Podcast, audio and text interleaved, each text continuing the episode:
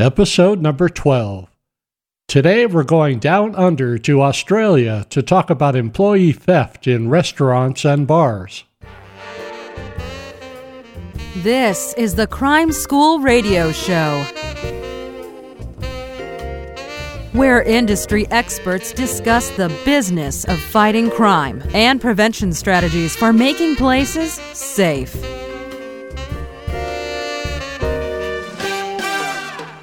Leading today's discussion is security expert Chris McGoey. Welcome to Crime School. Today's episode is from the category Ask Chris. I'm actually going to be a guest on someone else's show, this time from Sydney, Australia. So I have Ken Burgin on the line from Down Under. He operates a podcast show called Profitable Hospitality. His audience is restaurant and cafe owners, hotel and bar managers, chefs, and people in the hospitality industry. So today we have an excerpt from that show and my answers to his questions about reducing employee theft in restaurants and bars. I hope you enjoy it. Today, I'm talking to Chris McGoey. Uh, he's the crime doctor, and uh, we're talking about specifically how to reduce employee theft in restaurants. Great to have you here today, Chris. Hello, Ken. Glad to be here. So they call you in when they sort of suspicion or someone's been caught and they think it's worse than they originally suspected, or what? what what's the red flag that goes up that these groups would call you in for? It's usually not the local level suspicion range. Typically, is they've had a very bad inventory and they're out millions of dollars and they don't know where it went. Uh huh. And, and I got that's a big red flag. yeah, that's the, the big red flag. And, and oftentimes managers have already turned over two or three times. Uh, staff could be a, a, handful of times. And so I basically do a investigation and, and try to help them get their arms around the loss and uh-huh. and uh, try to help them develop systems, uh, not only to determine where the loss occurred, the genesis of it, but how to uh, detect it in the future before it happens and, and how to react faster. Yeah.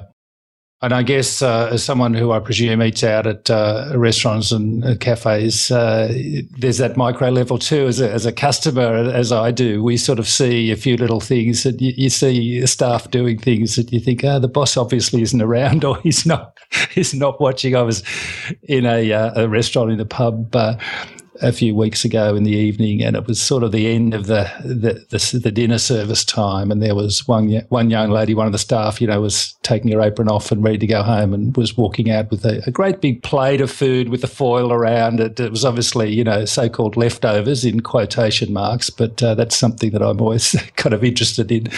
The way there's a kind of a, a bit of a conspiracy amongst staff that uh, we're all kind of in this together. You know, in our world, uh, we never stop watching, uh, we never stop observing.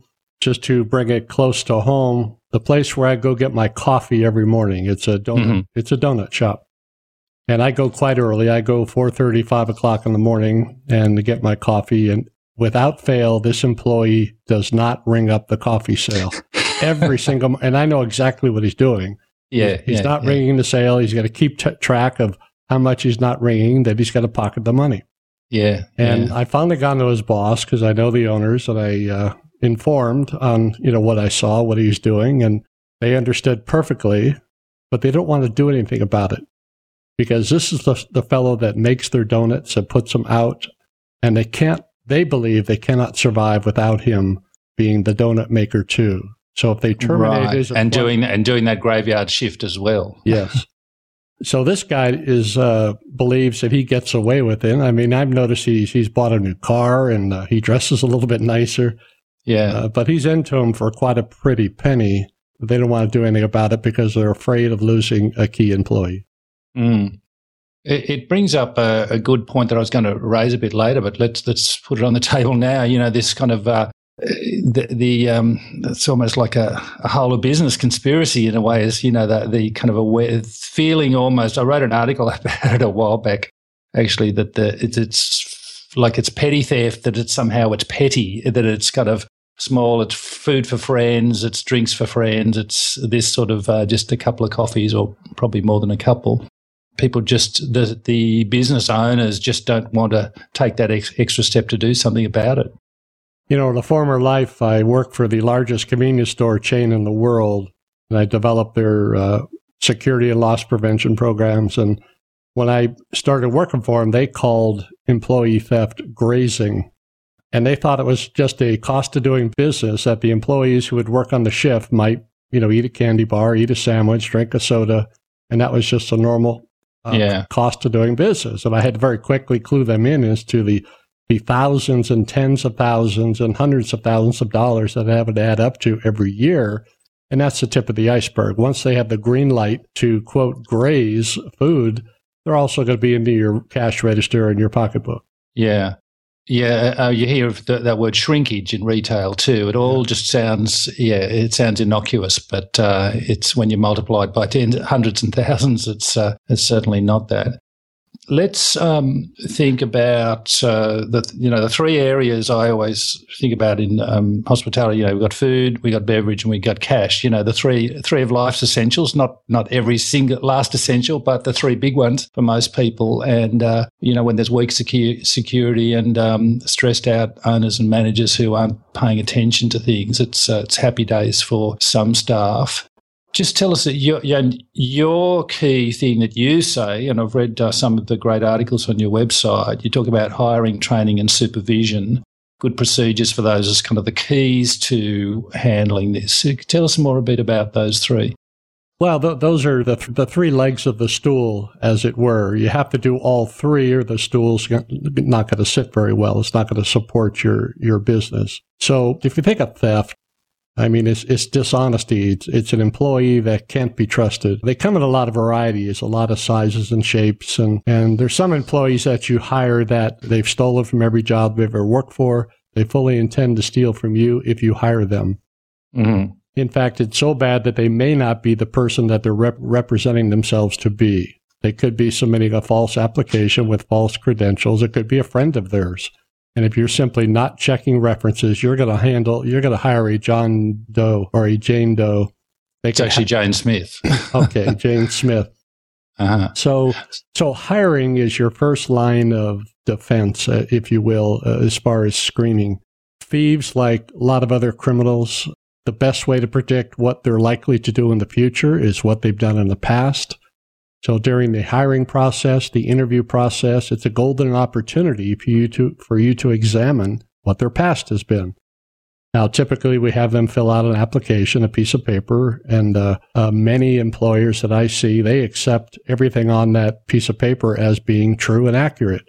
From my perspective, since my paranoia level's 10 times higher than anyone else's, I don't believe a word of it. Uh-huh. I mean, I, I look at it like, well, you need to demonstrate to me or, or answer questions to me so I could create a higher level of belief that what you have, what you wrote down is correct. And then I'm going to check to verify it. And if I find during the uh, the screening process or checking references or checking their background that any of these facts are false, blatantly false, that's a nail in your coffin. You've proven mm. to me that you're dishonest on your face before before you even start. So how are you going to do once I hire you? So the usual the usual questions will be, you know, where you worked before and, and uh, what you were paid and when you started, when you finished, and maybe reason why you're leaving. Is there any other questions? I mean, before we get into checking and, and reference checking and those things, is there any other questions you think that should be on the application form to help us at that stage? Well, I don't know how Australia is compared to the, to the United States, but we have so many regulations in fair employment, and you could hardly. Mm, we ask, have a lot here too. it seems like these days you could hardly ask anything without mm. without stepping over the line or, or, or violating some regulation or something. What's on an application uh, as representing his experience or his training? He's certainly not going to put his last place down where he was fired for theft. Mm. So you have to be concerned about gaps in employment. So if somebody was fired for either being in prison or in jail or fired uh, for, for theft or a bad reference, they have to fill in that time gap. So you have to watch and you have to check very carefully when they say that I worked for, let's say, Smith Restaurant for five years. And this is the date I started. Here's the date I finished. That's important when you check that reference and you find out that either no, they've never heard of that person or No, he didn't work there five years. He worked there six months. Well, where was he the other four and a half Mhm. years? So, hmm so you got to look for those gaps. So when you take an application and you hand that application, I mean, that's the perfect time to let them know the importance of this thing being pulled out completely, that it be completely accurate, that you intend to check every single reference. So, Mhm. so you need proper names of the business. You need the, the addresses, the telephone numbers, the names of supervisors. I mean, they should know all that, correct? Yes, yes. So many will say, well, I just don't remember, or they'll, they'll leave the spaces blank. Well, that's not adequate. Mm. They have Mhm. to supply this information so you could verify it. So if they were a good employee in their last place of employment, they should be proud to give you all the, this information. They should know it.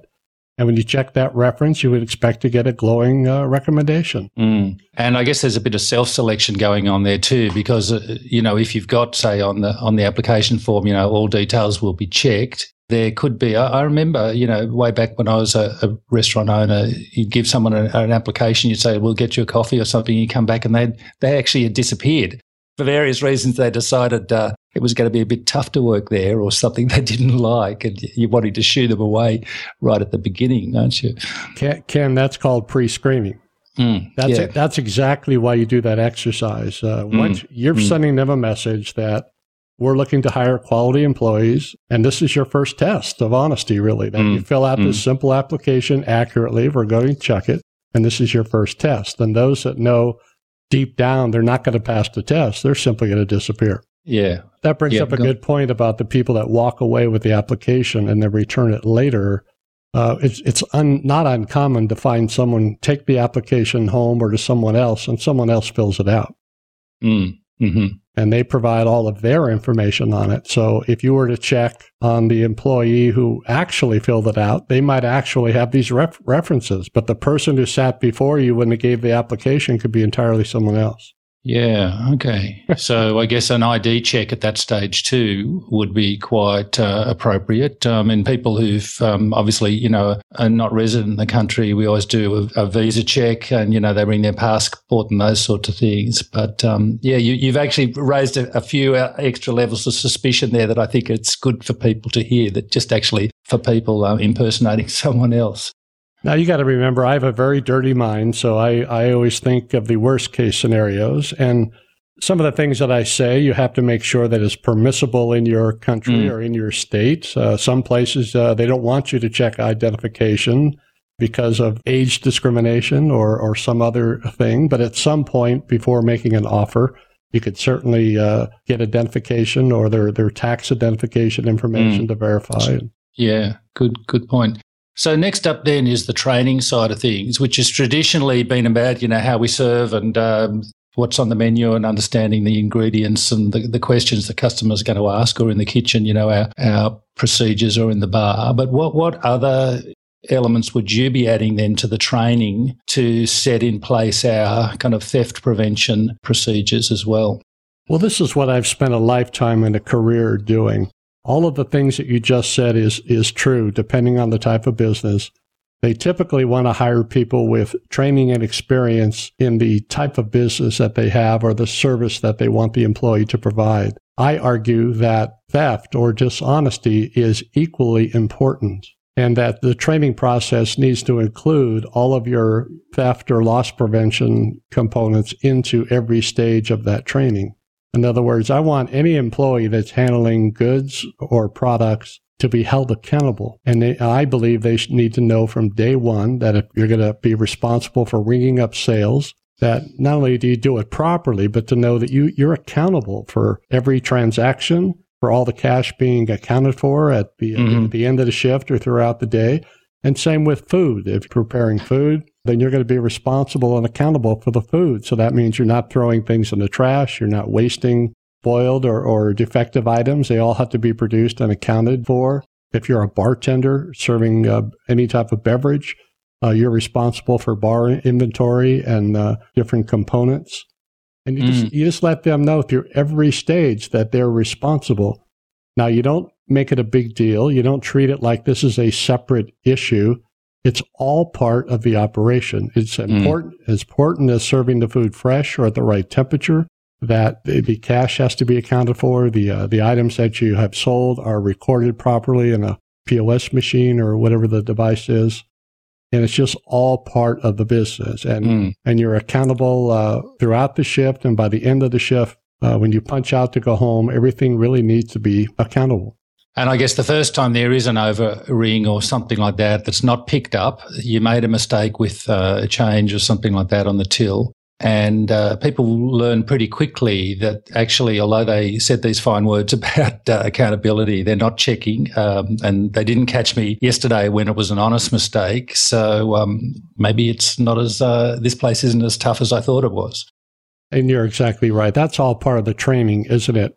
You're either mm. giving them good training about how to do it properly so they're accountable, or you're giving them bad training about how you're so lax and you never check up on them and you, they're not held accountable, you're training them that here's an open opportunity.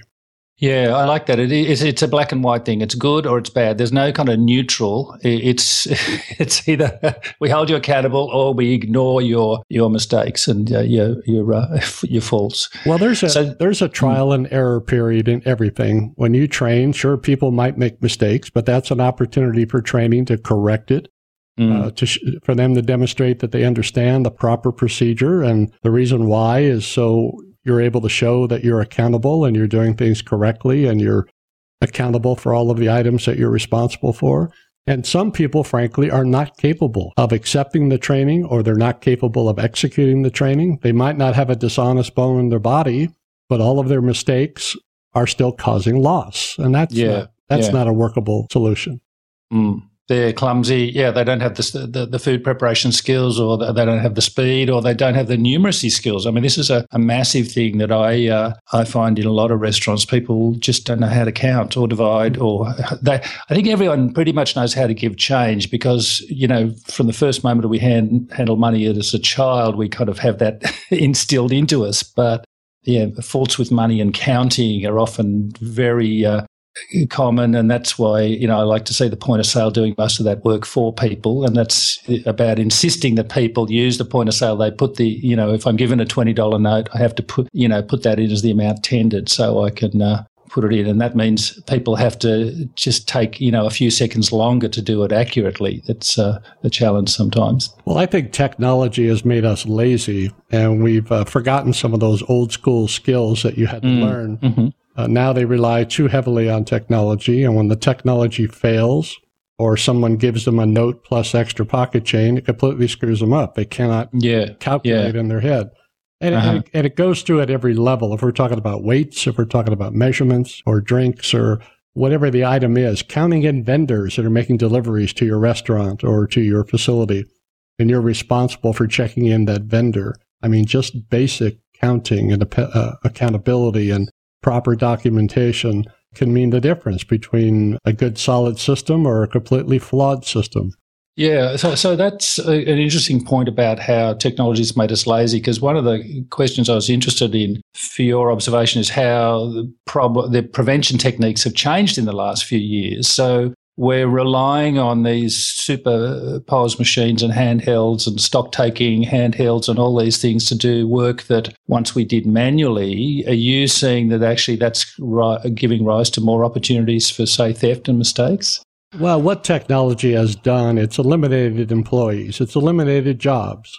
A machine or a device now could do the job of maybe what one, two, three, five, ten people did, you know, in years gone by.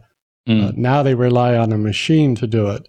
But the machine is, is vulnerable because a lot of the data points are inserted by, by man. I mean, for example, prices in, in a POS machine, somebody had to insert what those prices are for, yes. for drinks, for food, whatever it is. Well, if that item is, was input wrong to begin with, every time you scan it or use some device to read it, it's going to input the information incorrectly. And since there's nobody looking at it manually or double checking, the mistake could be compounded for weeks or months before it's caught or before you do an inventory. And all of a yeah. sudden, your food uh, mm. costs are way out of line or your inventory is way out of balance. And it's simply because of a some data error that no one caught. Mm. And there'll be employees who also know how to manipulate these. Uh, one one, uh, one of the things I always warn people about is the training key on a, a, POS, which is there for a reason, so you can do some transactions with someone that's not you know not real transactions. And sure enough, recently I was sitting at a coffee shop on a Sunday, and I could see all the, the the bill I got had tea down the side of everything. You know, the, the manager was running the whole day or, yeah. or, whatever period in training mode. So that was just going to completely disappear. But uh, yeah, well, I, no I, I could tell you just hundreds and hundreds of stories of supervisors and managers who take advantage of a high turnover situation and always blame the losses and mistakes on all these employees that are coming and going. And, mm. it's, and it's a manager that's doing all the skimming. Mm. So let's talk about you know hiring, training, and supervision is the the third part of your big picture. Tell us some more about the you know how we need to take a fresh look at supervision and, and who you know how they supervise as well as who the supervisor is. Well, the supervisor is really the key. That's kind of the glue that kind of holds it all together. You could put together the the best policy and procedure man, uh, manual in the world and have all of these systems in place that have cross checking each other manually and electronically and, and really, really have it together. But if your manager is lazy, they're not dishonest, they're just lazy, and they don't require people to follow policies, procedures, follow through with all of the systems and cross checks, then it all falls apart. And the employees pick up on that really quickly and they'll start taking advantage of it. Then there's a loss. The employees use that in their defense. They go, wait a second, I couldn't have taken it because you have this in place or you have this mm. video mm-hmm. system in place or you got this POS system. How, how mm. could I possibly be responsible? and there's this this uh, endless uh, talk about team and teamwork and supporting the team and all yeah. those sorts of things, which on one level it makes sense, but that's another way why we can use, you know, for excuses and reasons why we uh, didn't, uh, you know, the supervisor doesn't confront an issue too. The supervisor doesn't em- confront an employee who's out of line with something. So uh, that's why I said it all goes together. That that supervisor who or your current manager was hired some time ago as your brand new employee. And that's where it started. If he was hired properly from the beginning, you start off with the best quality applicant you can, and then you train that person thoroughly and you supervise them very, very closely, very strictly. Uh, you make sure that that employee understands all the rules, all the regulations, all the procedures, all the systems, is dedicated to keeping really high standards. By the time that person's promoted to a supervisor or a manager, you know they got it. Mm. And then you need them to follow through again, just like they did from the first day they hire an individual all the way up the, the chain that they're, they're taught high standards. They're, he- they're held to a high level of accountability and you're creating future supervisors. But guess mm. what? At the end of it, you have a very tight ship. Mm. And where I guess the, the personality type we're looking for there too is someone who is more of a conformist too, who you know, actually likes to please the boss and likes to do it the neat way and likes, you know, all those 20 boxes to have a tick against them. And sometimes, you know, in the, the crazy restaurant world, uh, people are a bit on the creative side and uh, they bucket that, against that sort of thing. That That's the trick. How do you find that person? How do you find mm. that perfect employee, especially in a really competitive market? And that's where all these other aspects come in about pay scale and benefits and, and is it a fun place to work or a challenging yeah. place to work? Is there career opportunity? I mean, there's so many moving parts. Mm. Uh, I, I, don't profess to know all the answers. I, mm. I could certainly, I could talk a good game. I could oversimplify all of this for you.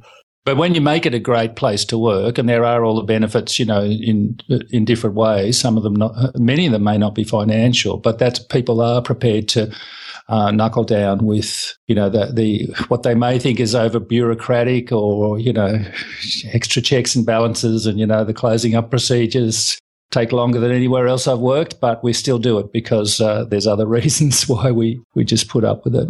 You know, that's the advantage with, with my business for the last 31 years. I mean, I've worked with thousands of different types of places and I see the places that are, that are very stable. They have employees that have worked there for 20 years and, mm. and they all have things in common. They have very high standards.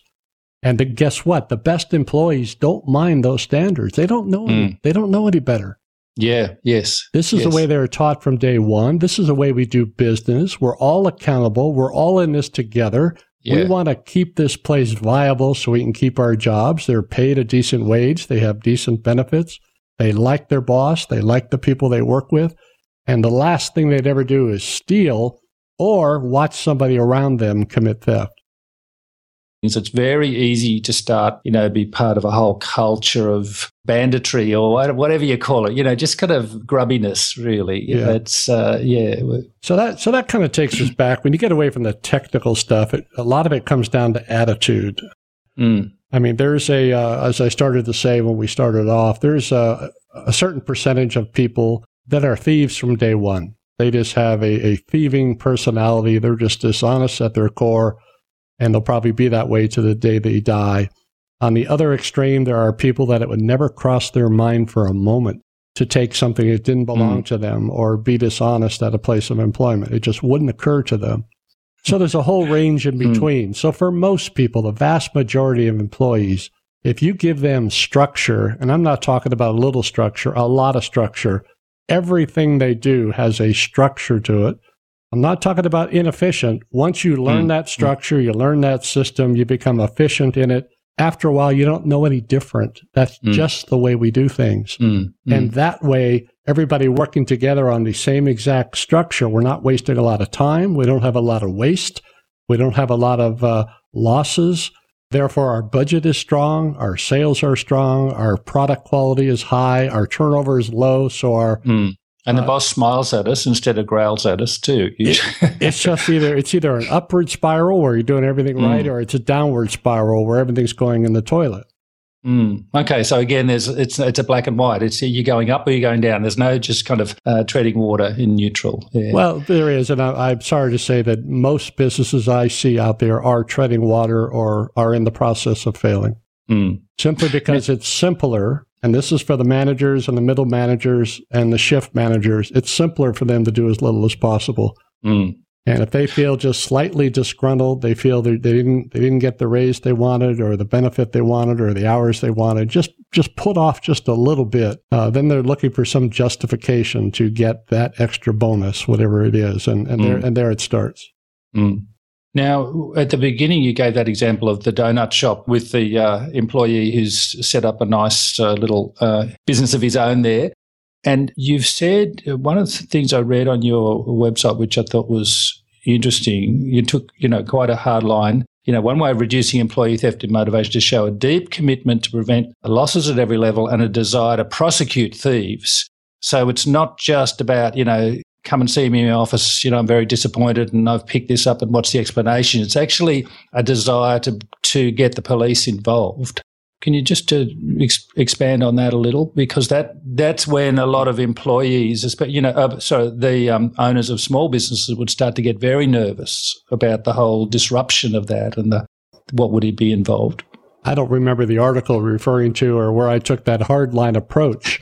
But I, gotta, I, like it. Don't worry, I like it. Well, no, no, I'm not. I'm not backing away from that. I've yeah, uh, yeah. investigated many major crimes and conspiracies. I've arrested yeah. many, many people and caused them to be in jail. We've many, filed civil lawsuits uh-huh. against many employees. Uh, there are some really bad situations. Like I say, when I get called in, it's already hit the fan. We're talking about thousands, tens of thousands, hundreds of thousands of dollars in losses.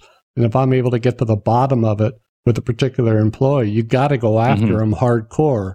Yeah, uh, to get because everyone else is watching how they hand, get a handle this. Are they going to be soft like they've beaten the last 20 times? They are. or, and, and, and even, are they going to take a stand? And even the other ones where I have surveillance videos set up, for example. And well, let me give you a restaurant story since this is mm-hmm. a restaurant show. Company hired me in a very upscale restaurant. You, your listeners would know the chain if I said it, but I won't. They're having tremendous cash losses and they couldn't get to the bottom of it. So I brought in a team of 10 people. I placed these 10 people at about four different tables, all belonging to this one waiter. I gave them all money where we marked the money and we recorded the serial numbers. They all bought lunch, paid with cash. I had hidden video surveillance cameras and I already pretty much knew what was going to happen just based mm. on experience. And this guy didn't let me down. He, uh, he took those checks. There was no numerical uh, numbers of checks. There was no accountability of sales checks. There was no uh, cross referencing uh, on the POS system or anything. So this uh, waiter simply did not ring up any of the sales. And when he and uh, he would go, he got access to the uh, the POS system and he was able to open the drawer without entering a transaction and uh, he wouldn't make any change necessary, but he would just literally pocket all the money. Mm, mm. So right after that, we just swept him off the floor. We took him down to an office. He had all every marked bill on in his pocket. Mm. So you called the police? Oh, then? absolutely. What- what- yeah, called yeah. the police, had him Uh-huh. had him arrested, and that that not only shot through this particular restaurant, but throughout the chain within a matter of two days. yeah. It was everywhere. Uh-huh. That this is And were, did other people then quit? Were other people leaving? Were the, should the rats leaving the ship in that, that unit? Or uh, Well, there, there was yeah. The answer is yes, but we can't correlate it necessarily to that. Mm. But as you can imagine, there was a major crackdown in policy and and in supervision, and uh, some extra steps in place to make sure that these these transactions were were accountable and that. Uh-huh. But once they knew that now there is something going on where we're being watched and there's surveillance and there's there's heavy penalties, boy, did that make a difference. yeah, I bet. So we're talking cash there. What, what were the the steps missing that that um, that chain was not putting in place? Well, what what were the missing bits in the cash? You know, the cash management there. There, there was no steps. Uh, there was no accountability via Mhm. The uh, the manager of the restaurant at night or the next morning would simply pull all the the uh, sales checks that were turned in, manual sales checks that were turned in. He'd count the cash and balance it. But guess what? If the sales checks aren't there, then he doesn't expect Everything balances. So he was balancing perfectly. In fact, he was coming up over, which he was really happy about. That he had cash overages. Right. Little little does he know that's a giant red flag when you have cash overages, right? yeah, yeah. it was just a case of a very poor manager. He wasn't trained. Here we go back Mm. to the hiring, training, and supervision again. He he missed the boat. He was put in a position of management without having the the proper training and ability, and he wasn't held accountable Mm. for these losses until I was brought in. And then, unfortunately, uh, uh, the investigation was his demise as well because it it showed all of the shortcomings that were in place. Mm. So one one of the things I remember at my uh, restaurant, which was near a university, and uh, I was I love numbers, I love spreadsheets and all that, but I also know that if I get bogged down in that, it's not going to happen. What I want is all the numbers brought together on, on I call it a dashboard, you know, a, a weekly or daily reports. And one uh, thing I found a great help was, you know, the Sydney University there was several thousand accounting students. Now, these are people who love numbers. They have numbers for breakfast, okay? Not necessarily best p- big personalities to be a waiter, but I would have uh, a student, they'd work two nights a week and they would come and do all the, the boring counting. They would reconstruct docket books. Everyone, every staff, when there's one staff member got audited every week, all their docket books had to be reconstructed. And, and of course, all the other stuff too, like, you know, invoices checked against statements to see the credits had happened. Again, all it's boring stuff, but they're constantly, they got satisfaction with picking up inconsistencies and picking up things, and they would give me the, the bullets if I needed to fire them. But uh, I was re- really uh, pleased to, uh, it was recommended to me by a friend, you know, to use uh, these students as a great source of this kind of checking labour because that's sometimes, you know, people, wage costs are always high, and sometimes that's the an area we want to economise on, those, that sort of separate um, checking staff for things. But that procedure and that system served many purposes. All of your wait staff were knew that this type of accounting was going on, and they were going to be Yeah. held accountable. So it Mm. it, uh, it paid dividends beyond probably the intended purpose. Yes, yeah, it did for sure. And you know, occasionally I would, you know, one of the students would. Uh, I'd always have international students too because I didn't want locals working in my business and knowing all about my business. And uh, you know, the students were from all over the world, but you know, they had their heads down. They worked really hard, but uh, You know, that's occasionally uh, wanted. That's an interesting point. Once you start bringing in international people, their their culture and the way they do business may be entirely different than yours. Their standards might be much much higher than yours as far as accountability and regulations, or much or might be extremely low or non-existent. Yes, yeah, So so you it's very difficult when you have an operation with uh, a multicultural staff Mm. that when you lay out just one system or one policy and one training program that some of them aren't going to get it. Yeah, that's a good point because you know eh, the restaurant industry, you know, hospitality is you know the internet. It's the United Nations in every country, and uh, we got to make sure that people understand, you know, what what we mean by accounting and honesty and accountability and all those sorts of things, and, well, uh, and explain it in in every way possible. I've I've worked all over the world, Ken, and and believe me, everybody knows what dishonesty is. Mm. Every single person knows if they're stealing cash, if they're stealing food, if they're they're eating food on the job. They know they're not mm. supposed to. They all know that. Uh, it's just their values sometimes differ uh, widely as to. Yeah, uh, and I think sometimes I know. There, remember one uh, girl from Hong Kong who did the job for a couple of years. She was so serious, and I'm a pretty light-hearted kind of guy. And I knew when I sat down with Amy, I really needed to be serious because she took this so seriously. And if I would make, you know, jokes about something or whatever, she, she didn't understand. It's like, this is serious. This is money. This is your business. And it was important to me to kind of match that and, and good for me, you know, because again, you know, and in, in hospitality, we're dealing with so much money, so much cash going through a business, 10, 20, 30, 50, $100,000 every week it's just staggering amounts compared to what we're paying uh, these individuals. And and I you know and I, I don't care when you tell me that I'm not intimidated when you tell me that because that's usually the number one reason why a place is out of control. The manager tries to tell me that it is so busy and we have so many things going on that we can't possibly keep up. Well, mm, hmm that's that's the reason why I'm here is because you believe that and you allowed that to happen. And that's absolutely not true. If you're that busy and it's that chaotic, then there are systems, there are ways of bringing that into control.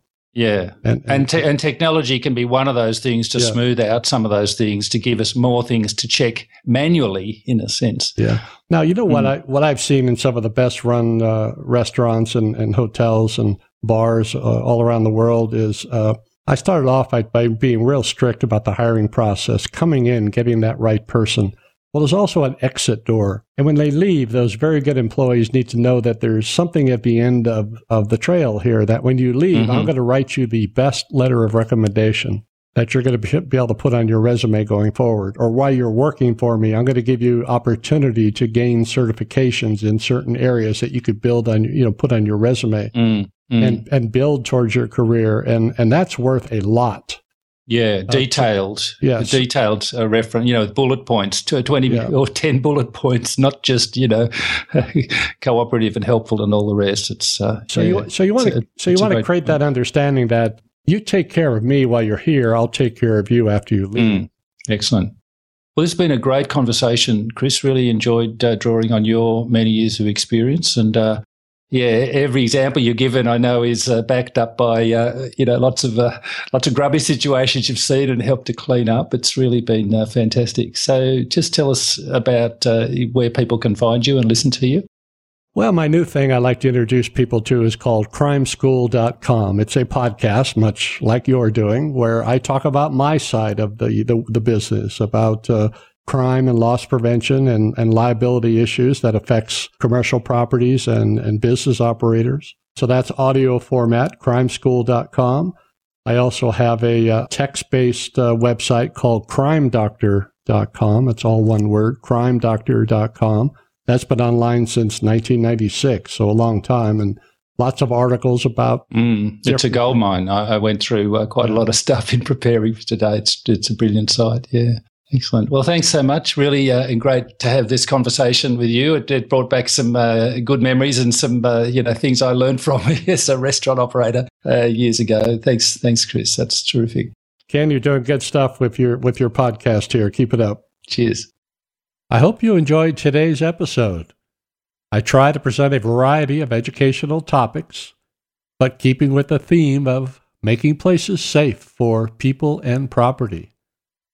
The subject matter of Crime School is influenced by your feedback, so I encourage you to tell me about your ideas for future discussion. I'm always looking for a guest. If you have a particular crime or loss prevention expertise, you have a special legal background about liability, you have an interesting crime prevention product to review, or if you're a crime victim with a motivating story and outcome to share, I want to talk to you. Now, I'm not very active on social media. I'm old. What could I say? I don't quite get it, but I'm trying to learn. Meanwhile, I appreciate those who are active in social media to share these episodes to attract others who may want to learn and benefit from this content. In fact, if you have an iTunes account and you want to help others find Crime School, please leave us a five star rating and review. That will really help us be discovered. I invite you to join the Crime School community. We're all like minded people. You could provide your email address on any web page, any opt in form on the Crime School website. In this way, you'll receive immediate notification of any new audio or video episodes published, or any special events for that matter. Thank you for participating in Crime School and for doing your part in making places safe.